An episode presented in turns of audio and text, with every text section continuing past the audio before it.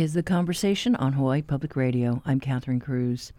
Two big things are set to happen this week. On Thursday, the feds are to end the uh, country's COVID emergency response order. And around that time, the border restrictions, known as Title 42, which blocks entry for some migrants, are expected to change. That is where a local company, Premier Medical Group, is gearing up to do more COVID testing.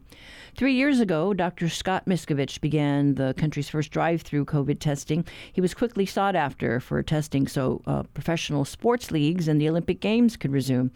More recently, his company is testing for COVID among legal uh, immigrants at our country's borders, specifically in Arizona. Here's Dr. Miskovich. May 11th is when the federal um, emergency proclamation ends. So uh, everybody is, uh, Thursday is the day. And so, what's the situation with your company and the testing that it's involved with? Well, right now, um, we will be testing uh, locally through the urgent cares and through our patients that are coming in. But, you know, there's not a big push here locally in Hawaii. On the mainland, I still have uh, two main states with our Premier USA group, the biggest of which is Arizona, where we are doing uh, the, the border immigrants, uh, and that is really geared up. Well, what's the snapshot? I mean, you know, since you were doing all the sports teams, are you still doing those, or is your focus uh, shifted? No, the sports teams, uh, I think, have really backed off, and we are not doing any of the sports teams currently. And I think most of the professional teams uh, are not testing at this stage, and most people are just going with symptomatic testing. We occasionally have testing uh, for special projects like uh, corporate board retreats or broad scale events where the organizers are very interested in providing a safe environment. And so we'll have teams on board and we will do daily testing for those events where people, especially, are going to be in a closed environment.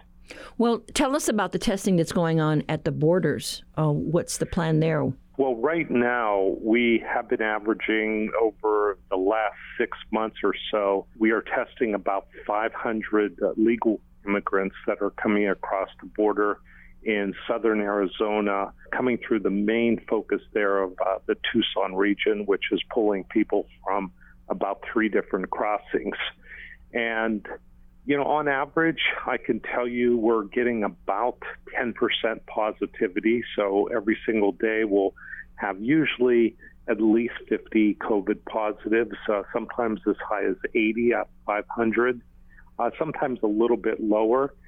And then they uh, have a very interesting program, which I really think is important that people understand how they are just stepping up.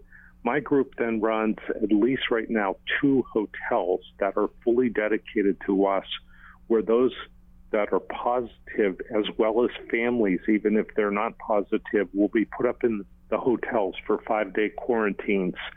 And I have staff that are uh, nurse practitioners, physician assistants, uh, doctors on call, EMTs, paramedics, uh, you know, RNs, and they basically run it and oversee it like a you know, uh, observation hospital, we probably have at least one transfer a day to emergency rooms when people have decompromised. And uh, remember, this is adult and pediatrics, so that's been an event we've been we've been monitoring and staffing for at least the last six months, and it's uh, it's been interesting to say the least. Well, besides the pullback on the emergency declaration, this week we're also expecting the relaxation on some of the border restrictions.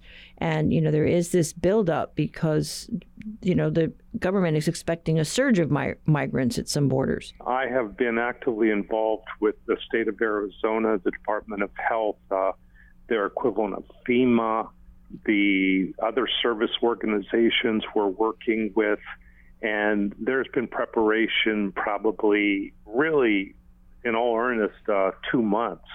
And now, the last uh, two weeks, we are already into the rehearsals of what we're going to do, the intensification of the preparation.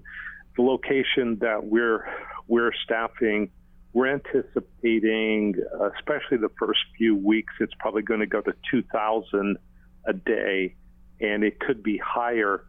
We're hoping that it will settle to be about 1,500 a day, but that is not uh, likely going to go below that number. And uh, so there is, uh, I guess you could say there's a lot of anxiety across the board. We're increasing our staffing to be prepared.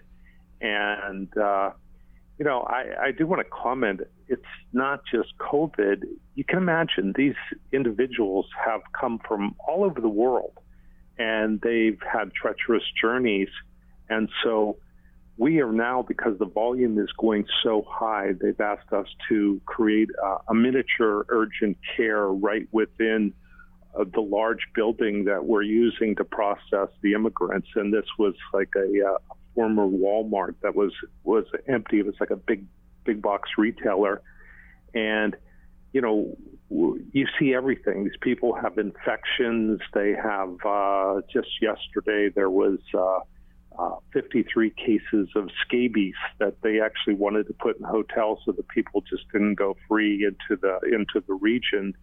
And uh, then the other big issue that's a real challenge is when they cross the border, everything in the way of medications is confiscated. So we're getting people coming across then that will be with us in another eight hours or 12 hours after the border crossing that may have been on insulin or high blood pressure medicines or other things. And then we have to work on uh, recreating some of their medication lists that I give kudos to Arizona because not all the border crossings do that. They left, they leave the, um, the individuals on their own. But the uh, Department of Health agrees with us that if we can work to get them their medications, we're going to save a major onslaught of uh, these individuals unnecessarily being forced on the hospitals and being forced on our healthcare system because once they cross over the border, they have access to our healthcare in the country, and we, we should start practicing prevention. So I've been working on that. Now, you talk about Arizona. Is there anything on the horizon for places like California or Texas? For our group? Mm-hmm. At this stage, uh, we have talked to some of those regions but I have to be honest, it's uh, it's a major push just to make sure we are keeping up. I mean, I have about 400 employees there, and just like in Hawaii, the ability to uh, find staff uh, is a challenge. I really find we have amazing leadership. The, the leaders I've hired down there are so culturally sensitive and we have so many bilingual speakers and everybody really is from the region. We really haven't had to import anyone. And I find that many of the people that work for us are like first generation Mexican American or, you know, at some point have had their families come through the same process. And that really makes for a great work environment because they're sensitive to these challenges that they uh, that they have. I will add one thing that that has been a small challenge.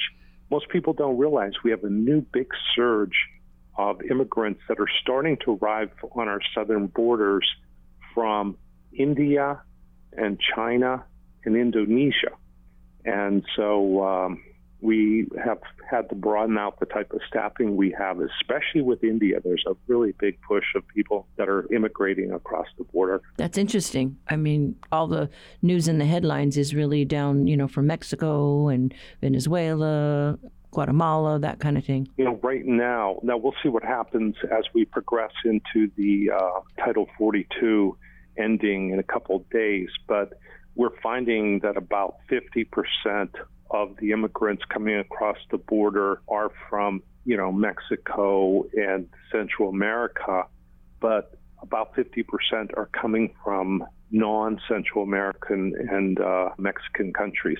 So it's uh, starting to be quite a broad, diverse group that are coming across the border. Well, it's an interesting point in time, you know, when I just reflect on when we first started doing the drive-through testing, and I was interviewing you down at Kaka'ako Waterfront Park uh, because you know we were dealing with the with the crisis, and that's how we stood stood up to to do drive-through testing. Yeah, it it really has been. I I can't tell you, Catherine, how I reflect on the past three years. It's been uh, it's been an amazing time, and it's just one thing has led to the next. And I don't solicit any kind of work or business. I'm asked to do it. I'm asked to expand our groups, and uh, a lot of the things that we have done are, as I now have a little bit of time to reflect. I just can't believe, and I think I did mention to you when I saw you, I am now being sought after to possibly consider putting it into a book, and I have I have like three publishers that are starting to work with me that want me to consider writing a book because uh, we touched some amazing events and, and we had like often one or two days to respond to different things. And we started here in Hawaii, all of it. Well, we've got to think about the next pandemic and, and being ready for the unknown around the corner down the road for sure. And that's one of the things that, you know, I've been fortunate with all the work I've done across the country. I've been connected with experts across the country. I've been connected with watching the things that we did right and watching the things that were really, really uh, a challenge and could have been done better because it really was spotty all over the country. Some places, just like right now, the counties I'm dealing with in southern Arizona are amazing. They're they're they're so progressive in their communication anticipation. Yet, when I was working with the SEC in the sports conferences, I was going across the southern from Texas over mm-hmm. to uh, Florida up to Kentucky and in between. And there was a lot of apathy. Saw a lot of change in some of those counties that were not that effective. Well, you were fortunate because um, you had a good bird's eye view of, of what was happening real time. That was a that was such a learning experience, and uh, and so uh, it also my time on CNN, I was fortunate to do 141 CNN international oh appearances. Wow. That connected me with uh, experts across the world, and I had my own producers at CNN who uh, then enabled me to to uh, to link to different countries, and it just really gave me a broad perspective then of the world, not only of the country. We've been hearing from Dr. Scott Miskovich of the Premier Medical Group, who's been hired to test for COVID among legal immigrants along the Arizona border.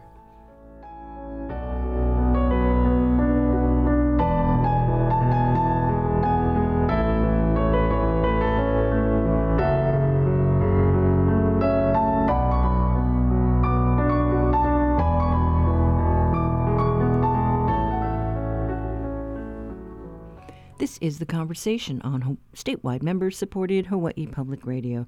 Now it's time for your backyard quiz. Oni hoa, ole hua, oni hau, o kaua, o ahu,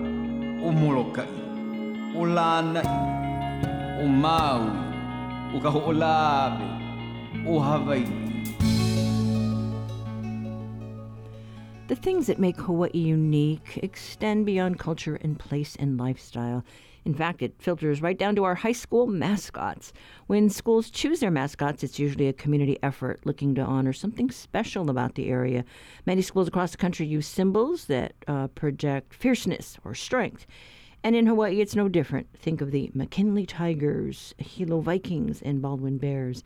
Many uh, have also chosen to use more Hawaii centric imagery, like the Waianae Sea Riders or the Lahainaluna Lunas or the Kapa'a Warriors. Then you have schools that use Olelo Hawaii to sh- really show their sense of place, like the Aiea Na'ali'i and the Hawaii Preparatory Academy Kamakani. You probably wouldn't be surprised if some of our local schools have mascots found nowhere else in the country, like the Menehune or the Buff and Blue. It's also the case for the high school uh, on Tiny Lanai. For today's backyard quiz, can you tell us what is the mascot for Lanai High School and Elementary? Call 808 941 3689 or 877 941 3689 if you know the answer. The first one to get it right gets a reusable HPR tote bag.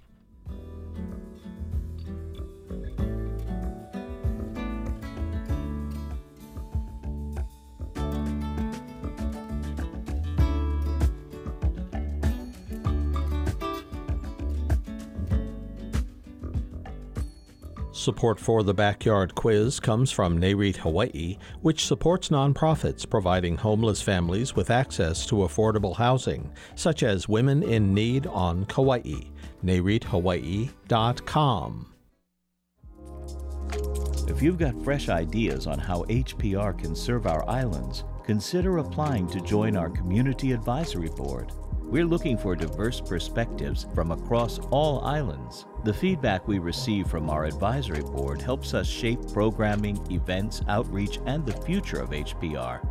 Apply by May 31st at hawaiipublicradio.org. Support for HPR comes from the Hawaii Community Foundation, committed to an equitable and thriving Hawaii, supporting initiatives such as affordable housing, fresh water, and the healthy development of young children. HawaiiCommunityFoundation.org.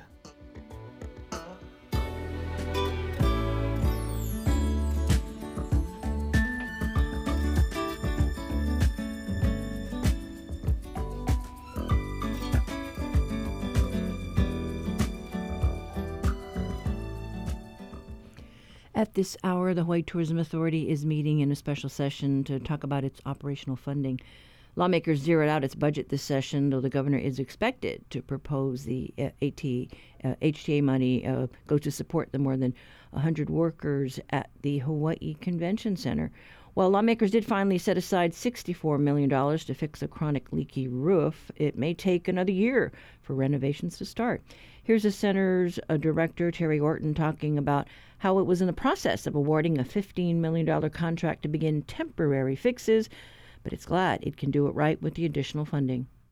Now that we are looking at changing gears from a temporary repair to a permanent repair project, we are now having to look at canceling the RFP. We haven't entered into contract yet with the project management company. We just awarded them the contract. We just verbally awarded them the contract. So we are looking at right now, we're in a position of looking at this is all just tentative because this all just happened within the last week is looking at canceling that RFP obviously not executing that contract and going out with a new RFP for the full repair because the scope will change significantly from 15 million temporary repair to 64 million dollar permanent repair and going out with a new RFP to award the contract to a new project manager for the full repair of the rooftop project. So that process will probably take a couple months and once we get the new project manager on board, we'll get a better idea of timeline for construction and spend. Obviously, they'll map out the full project.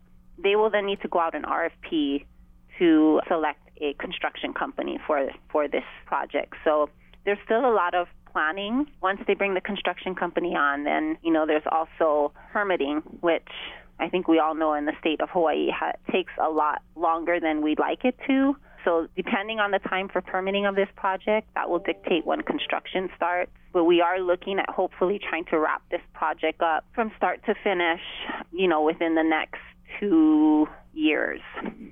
Well, what does this mean for bookings? So our plan is to navigate through.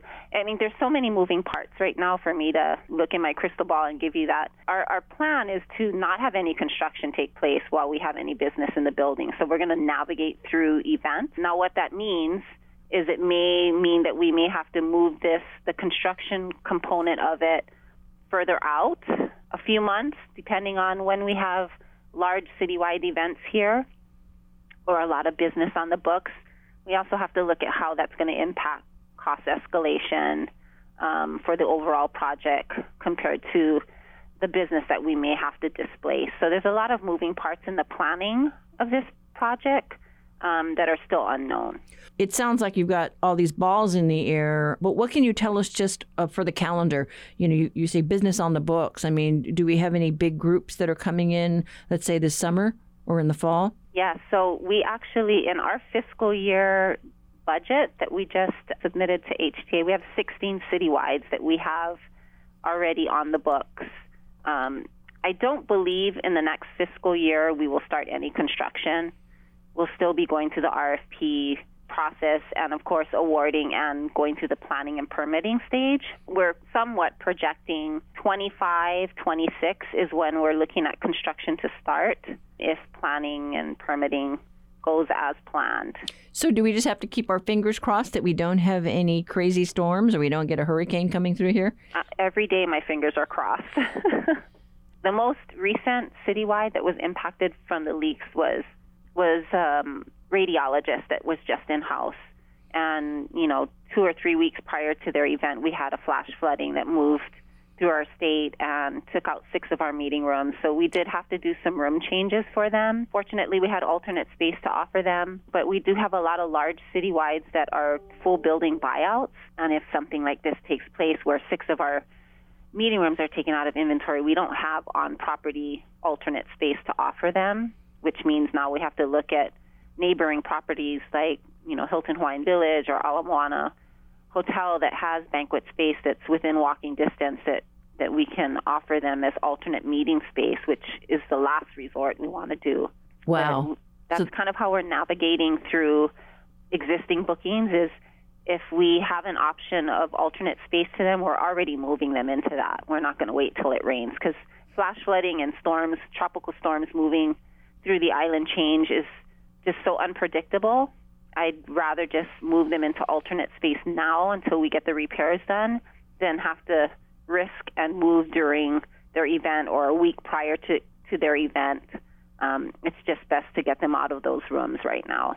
And was that the worst of the flooding that you've seen, the six rooms?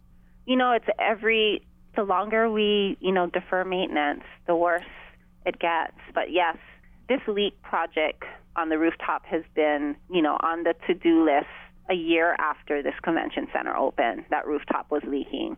You know, it's it's been leaking, but not to this degree where it's impacting front of house, meaning guest meeting rooms. You know, at some point it was always leaking back of house, whether it's in storage rooms or uh, offices, staff offices, or corridors back of house. But now it's, you know, because the leak project has been deferred for so long, the leaks are running, you know, in other areas, and it's now running in areas that impact attendee meeting rooms. So, obviously, causing more attention. What can you tell us about the schedule for the rest of the year? Do we have any very large groups coming in? Yes, this is a medical conference that's coming up. It's roughly about a thousand people, and that's coming up in May. It's a citywide. It's an offshore piece of business in the next fiscal year, which is from July till next June, we have 16 pieces of offshore business, and those normally are 1,000 delegates or greater. More than 50% of those offshore pieces of business are doing full building buyouts. And we just have to keep our fingers crossed. Yes. Wow. And hopefully, the most of the rainy, wet months have passed us, and we're now getting into summer. Is my hope.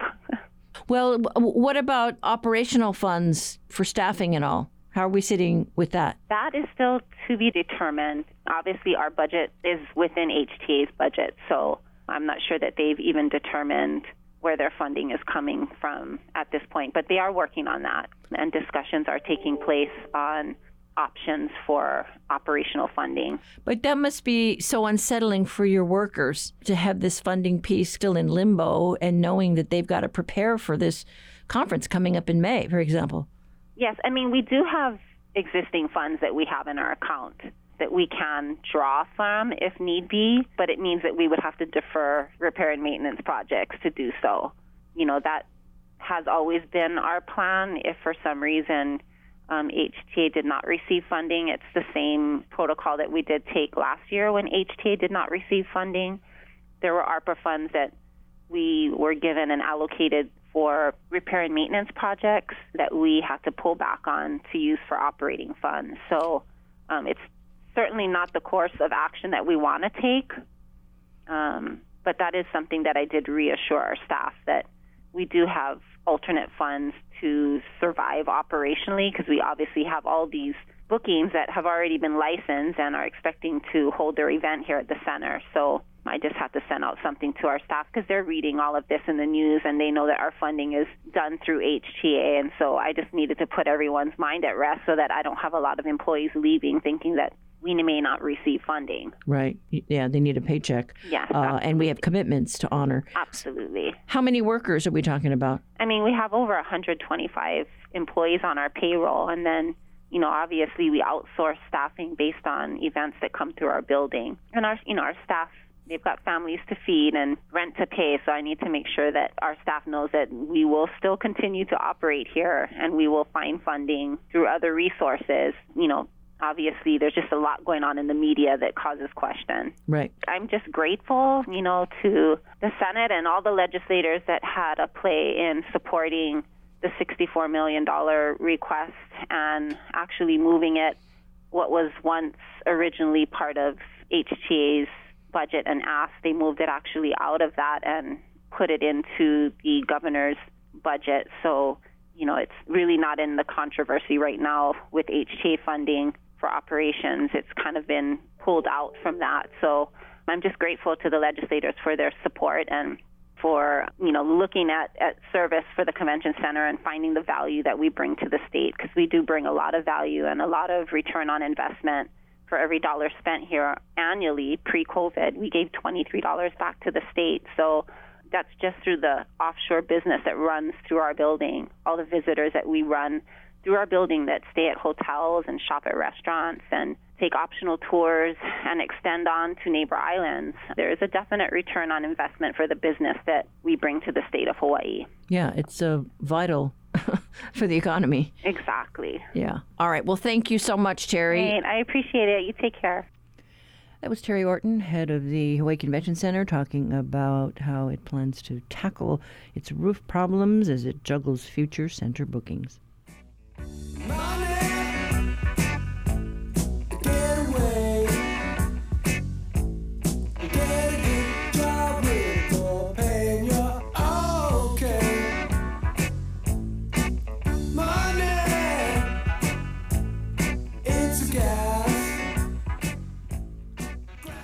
HPR reporter Sabrina Bodon has been monitoring the HTA special meeting, which started at 9 this morning. She joins us to talk about the unusual circumstances that HTA is in following the close of the legislative session. Good morning. Good morning, Catherine. And just an update on that special meeting. They started the meeting by going into executive session to discuss personnel and budget, and that's still where they are uh, as of about 10 minutes ago before I came down here. Yeah, lots to talk about, but they're just not ready mm-hmm. to, I guess, put it out on the table just yet. No, they, there's a lot to discuss without funding, you know, and all of it kind of culminates from the state budget that had passed last week. So, session ended Thursday, and in that final floor session, several members of the House were very disappointed in how the budget went and they were talking about transparency as one of the issues. And it was just a very unusual way that the budget came about at the very end. So there was a last minute $2 million proviso, which is also being called a slush fund right now. And it was inserted into the budget at the last minute, and it'll allow the governor the ability to move it around at will. And many said they didn't feel like that sat right with them. So they wanted to see more transparency. Uh, Representative Della Au Belatti cast her first no vote on the budget, and she cited the lack of public education funding and a lack of transparency. This CD1 fails on process and is based on a practice far worse than even the gut and replace practice that has been determined to be unconstitutional. Section 5 of CD1 is the linchpin of this bill that creates a $200 million slush fund for the governor to move $200 million in general funds from budget and finance to, quote, other state agencies for government operations. Now, we may hear after the fact that this is based on custom and practice as well as being something that we have done in the past. But members, I, Mr. Speaker, I have scoured HD1. I have scoured SD1.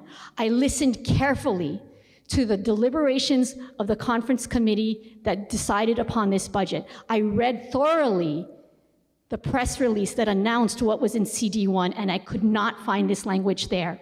It is widely known that this budget proviso was negotiated after the fact of the voting on this measure. Now, this budget proviso may in fact save and provide the opportunity for us to make whole those important departments like the Department of Education and the University of Hawaii. And I hope those departments are made whole. But they need to be made whole, and this is now going to become a political football by this measure. So, what Representative Belatti was talking about as a political football is that to use this money, the governor has a few requirements. So, he has to give 14 day notice as well as a report to the legislature within five days of use with details of the program the money will be used for. It's kind of like a Mother May I. yes, yes. So, there's other ideas that this money might be used for HTA in their operating budget or whatever they need to continue to operate. So, House Finance Chair Kyle Yamashita is kind of seeing a little bit of pushback on this. Um, and he defended the proviso in a press conference after session ended. And he said it was originally, originally listed as money for deferred maintenance. $200 billion was part of our original $1 billion that we set aside for deferred maintenance. That was uh, the majority position going into House Draft 1. In negotiations, we couldn't get the full billion because we thought um, that was a priority because as we all know everything our schools our buildings our capital everything's falling apart. So we wanted to put a large sum of money while we had it into that but uh, unfortunately it was reduced to about $200 million as far as the proviso goes it's a standard proviso that is, has always been in the um, in the executive budget that gives that the governor that power a couple years ago, the former finance chair, NOM uh, chair, were unhappy with how the previous governor was moving things around, so they took that provision out. So when we put it back in this year, we put it back with a little more, more guardrails where they have to inform the legislature when they're about to move this money 14 days prior, and then after they have to tell us what they did. And so there's a little more uh, more guardrails on it now, so we're comfortable. So, uh, Representative Yamashita, he did confirm that the proviso was decided on after the conference draft was voted on. And that's what's not sitting well with representatives. And that's a little bit of that push of opposition last week that we heard. Um, so, normally the provisos are more specified afterward, anyway, is what Yamashita is kind of saying. Yeah, but it just uh, doesn't really sit well, you mm-hmm. know, with folks. Like, this is no way to run a business. Especially in a year when uh, the House and the Senate kind of came together to talk about ethics reforms. And that was a big push this session. There was the standards to improve um, practices and you know, they passed so many bills, but this is kind of the transparency that people want out of conference committee to know what's happening to the bills at that last moment, that last push. Right, but lots of uncertainty, a lot of hand wringing, mm-hmm. you know, and we'll just see how that money gets doled out but yeah, most unusual circumstances. Mm-hmm. But thank you so much, Sabrina. Thank you. That was HPR Sabrina Bodon. You can read her stories online at hawaiipublicradio.org.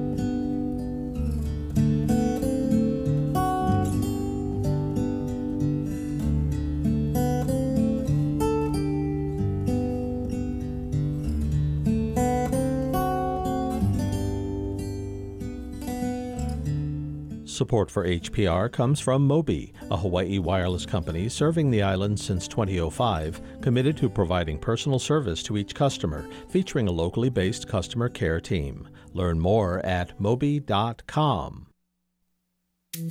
Today on The Daily.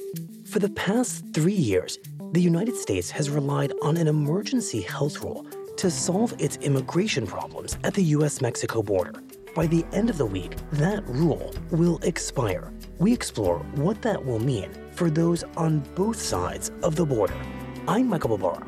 That's today on the Daily from the New York Times. Beginning this afternoon at 1:30. Support for Hawaii Public Radio comes from Magnolia Boutique and Gallery in Kahala Mall celebrating Mother's Day, announcing an afternoon with Hawaii artist Misha Lamb 11 to 3 this Saturday, featuring jewelry and wall art created for the modern mermaid.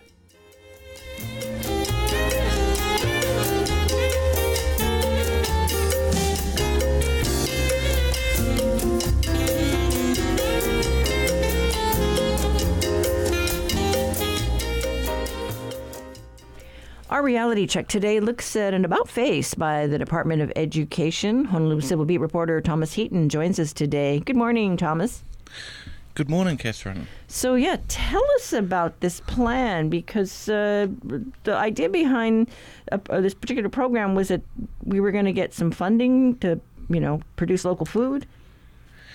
Yeah, so towards the end of last year, um, the Hawaii Child Nutrition Program, uh, which is under the Department of Education, but essentially ensures compliance on behalf of the school food um, services branch of the Department of Education, um, applied for federal funding. Uh, so the USDA allocated six hundred and forty-six thousand, or just short of six hundred and forty-seven thousand dollars to Hawaii um, last year as a part of the Local Food for Schools Cooperative Agreement program.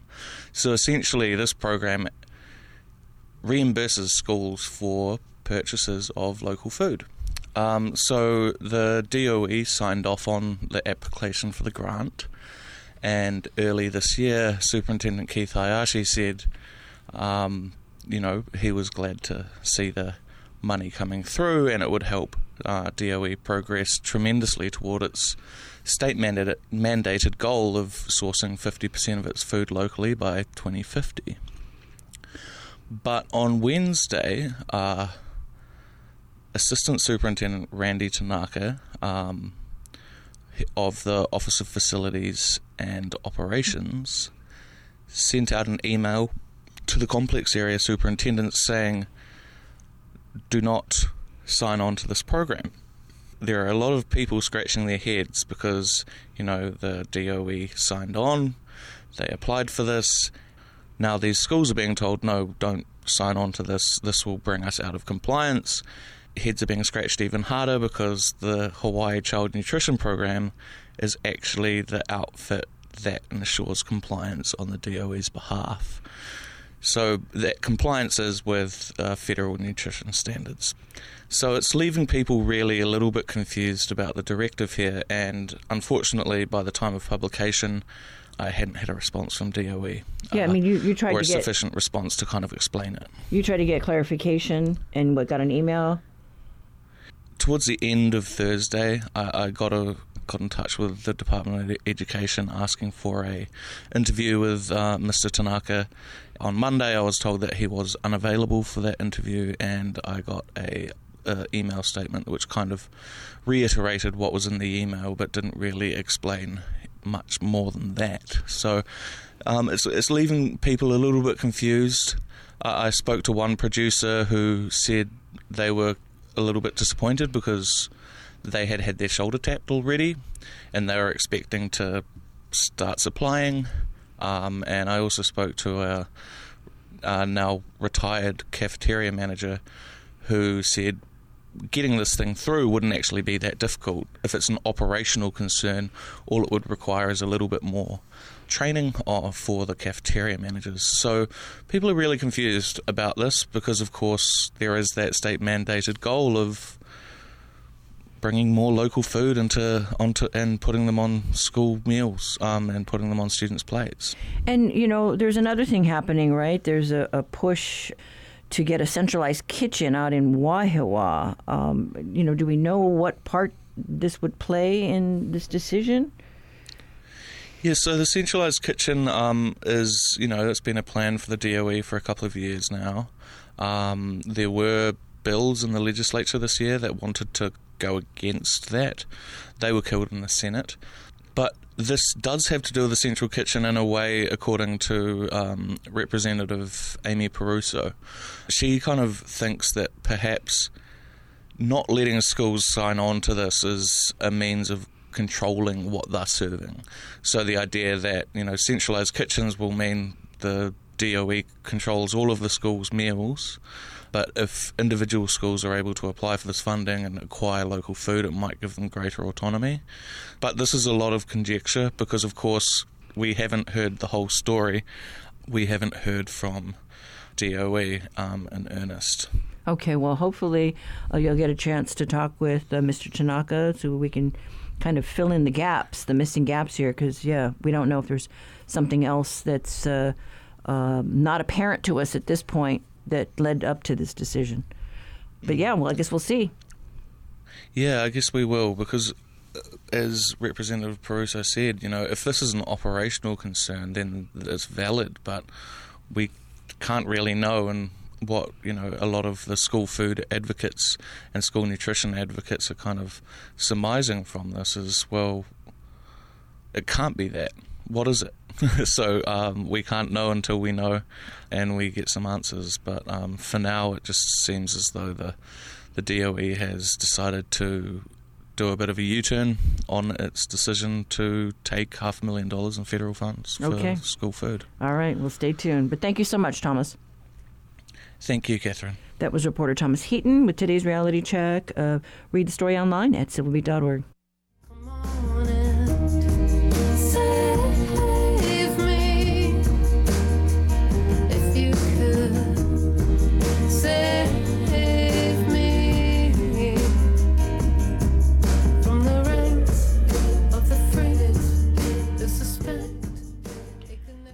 For today's backyard quiz, we asked you if you knew the mascot for Lanai High School and Elementary. The school was established in 1938 in the heart of Lanai City, which is the only urban settlement on the island.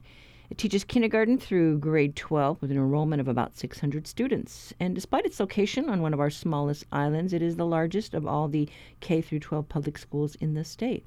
Among the sports the school participates in are volleyball, basketball, and baseball.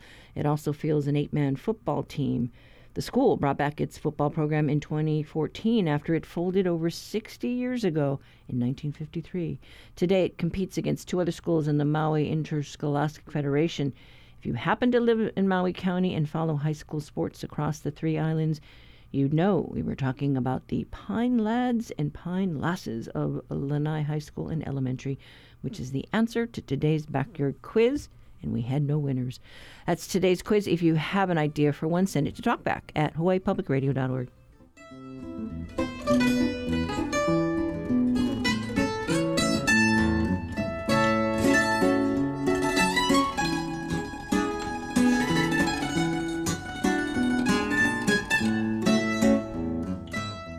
Support for HPR comes from Chaminade University, dedicated to growing the state's teacher workforce and offering online bachelor's degrees for working adults. Learn more about the MUO Teacher Prep Scholarship at chaminade.edu.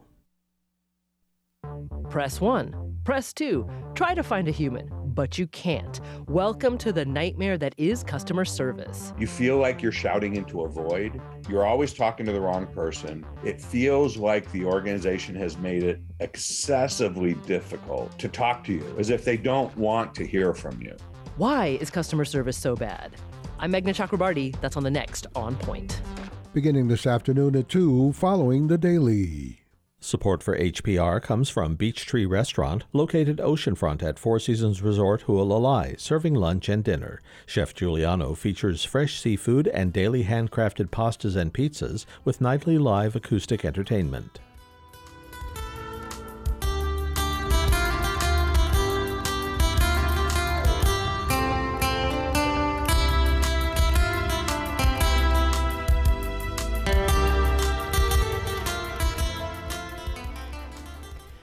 Have seen more bikes out on the road here on Oahu as May happens to be Bike Safety Month.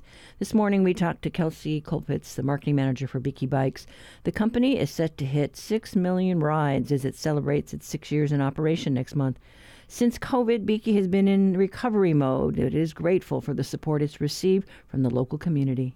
Definitely ridership ha- is coming back, which is great to see. And the resident riders were really responsible for, for helping us get through COVID. So we are determined to uh, continue to serve our residents. And it's great that we're seeing other mobility vehicles on the ground. I mean, even though technically it's our competition per se, the more people that are using the bike lanes and more people who are adopting other more sustainable modes of transportation, it's it's only kind of contributing more to our mission and creating more demand for that infrastructure, making our community a better and safer place to bike.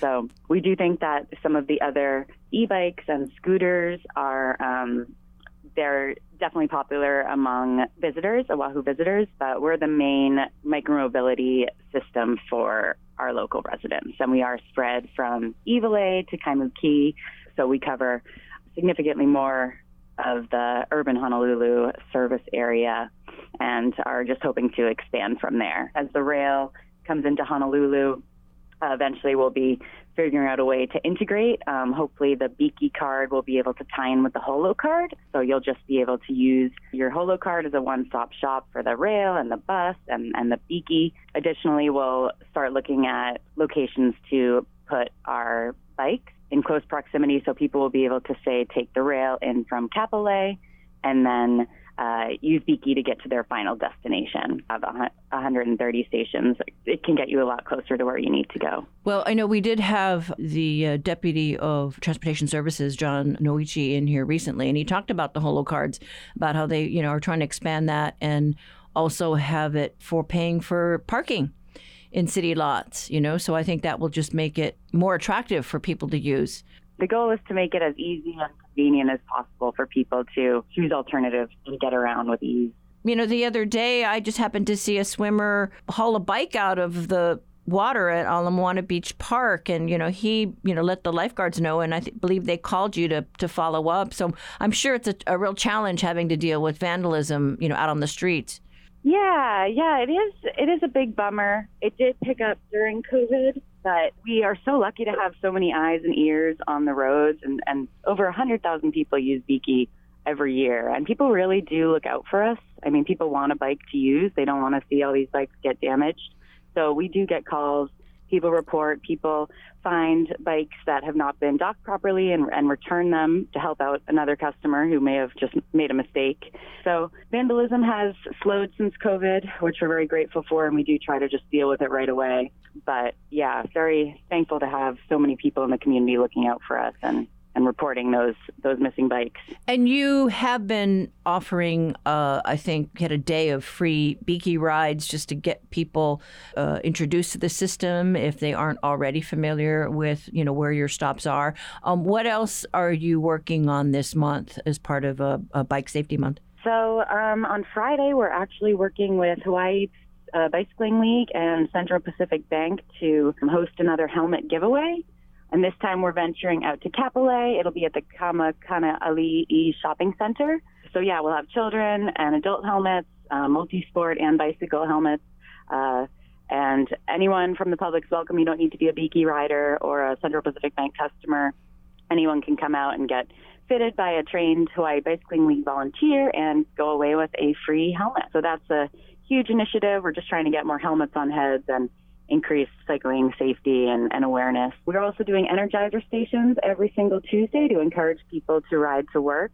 And people, cyclists riding home from, from work can just stop by and pick up some free snacks and some swag, some refreshments, just to kind of encourage people to, to ride to work this week and, and get out of their cars. Additionally, we'll be having a free yoga for cyclists, partnering with Yoga Under the Palms. So bike riders are invited to come down and take a class that'll really focus on muscles we, we target when we bike. And that is on the 26th, Friday the 26th. And then on the 24th, we're also having a bike month Pauhana. So just uh, time to get the cycling community together and enjoy poo-poo and, and drinks and just good conversation. A lot's going on this month. You you did have the uh, Haleiwa Metric Ride launch all these events on the back end of April. I think I saw that June is what is it? National or International Bike Day or something. So really just kind of stretching out these events to raise awareness. Anything else on the city front that you're working on? They've been doing a ton of um, like adding infrastructure to the Kaka'ako area, Mm. um, and they're just doing that along with the paving. So it's a huge cost savings because they have to pave over the roads anyway. So they're just adding several bike lanes to make Kaka'ako even more uh, bike friendly. Um, and then the next big project will be Kamoku Street. They're looking at t- two-way protected bike lanes along that busy corridor to kind of connect people from Makiki and McCully to the Ala Moana area. And that would connect with uh, King Street Bike Lane, which is great to kind of intersect all these networks. They're just finishing up the community outreach portion, so that wouldn't happen until late 2024 early 2025. And that was Biki Bikes Kelsey Colpitts talking about all the bike events uh, in our Honolulu. There is a helmet giveaway this weekend out at Kapolei. Look for links to other events tied to uh, Bike Month on the conversation page of our website later today. me your answer due. I'm happy crazy, all for the love of you. It won't be a stylish marriage. Well, that wraps it up for us today. Tomorrow, we plan to hear from the new dean of the University of Hawaii's Nursing School. Share your comments or questions about what you heard by calling our talkback line, 808 792 8217. Email us at talkback at hawaiipublicradio.org. You can also find the conversation podcast on Spotify, Apple, or anywhere else you tune in. I'm Catherine Cruz. Join us tomorrow for more of the conversation.